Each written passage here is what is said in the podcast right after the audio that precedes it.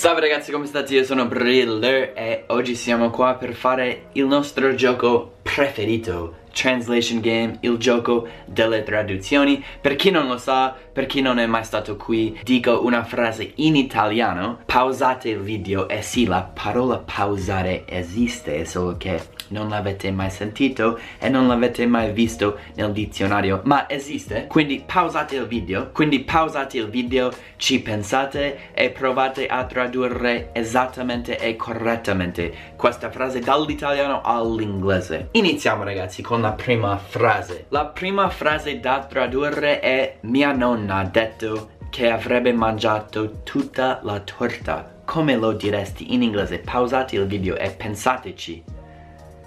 Allora, per dire questa frase in inglese diremmo My grandma told me she'd eat the whole cake. Allora ragazzi, quando stiamo parlando del futuro, nel passato, ad esempio, mia nonna ha detto che avrebbe mangiato nel futuro, però stiamo parlando del passato. In italiano usate il condizionale passato, avrebbe mangiato. In inglese usiamo il condizionale presente, would eat non would have eaten. Quindi, my grandma told me, mi ha detto, non said me, told me, she'd eat the whole cake. She would eat the whole cake. Andiamo alla seconda frase. Allora ragazzi, la seconda frase fammela leggere. Prima fumavo solo le sigarette, ma adesso fumo anche i sigari. Allora, pausate il video, pensateci.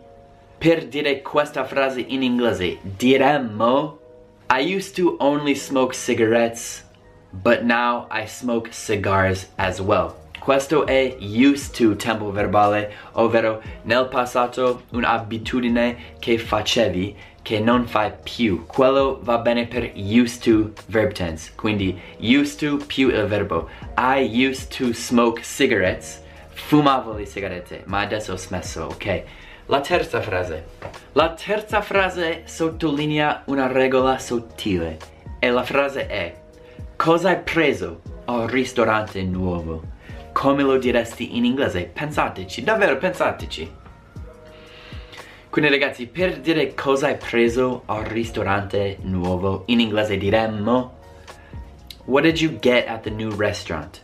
What did you get at the new restaurant? La regola sottile non è una regola, ma vocaboli diversi. Take, get, non diremmo take, non diremmo prendere. What did you get? Non what did you take? What did you get at the restaurant? At the new restaurant, ok? Allora ragazzi, la prossima frase è Non posso andare sulla montagna russa siccome sono troppo basso. Come direste questa frase in inglese? In inglese diremmo I can't go on the roller coaster since I'm too short. Quindi questo è abbastanza straightforward, non c'è una regola sottile. Cercavo la parola since da siccome since. So I can't go on the roller coaster since I'm too short. È come per un motivo, since. Allora ragazzi, questa volta facciamo una domanda. E la domanda è, è una cosa che a lui piacerebbe fare? Questo può essere difficile. Pensateci, traducetemela. Allora ragazzi, per dire questa frase in inglese diremmo Is that something he would like to do? Or, detto velocemente, is that something he'd like to do? Quindi dobbiamo mettere is that perché dobbiamo introdurre un soggetto che non c'è in italiano, quindi that è la scelta. Cambiamo perché è una domanda, quindi that is, is that. E poi una cosa non diremmo a thing, useremo something come qualcosa. Quindi, is that something he would like to do? Ovviamente condizionale. Questa frase è stata un po' difficile, mi dispiace. Andiamo all'ultima. Allora ragazzi, l'ultima frase ha un tempo verbale un po' più raro, ma comune lo stesso, cioè è ovviamente usato, ma non è così comune.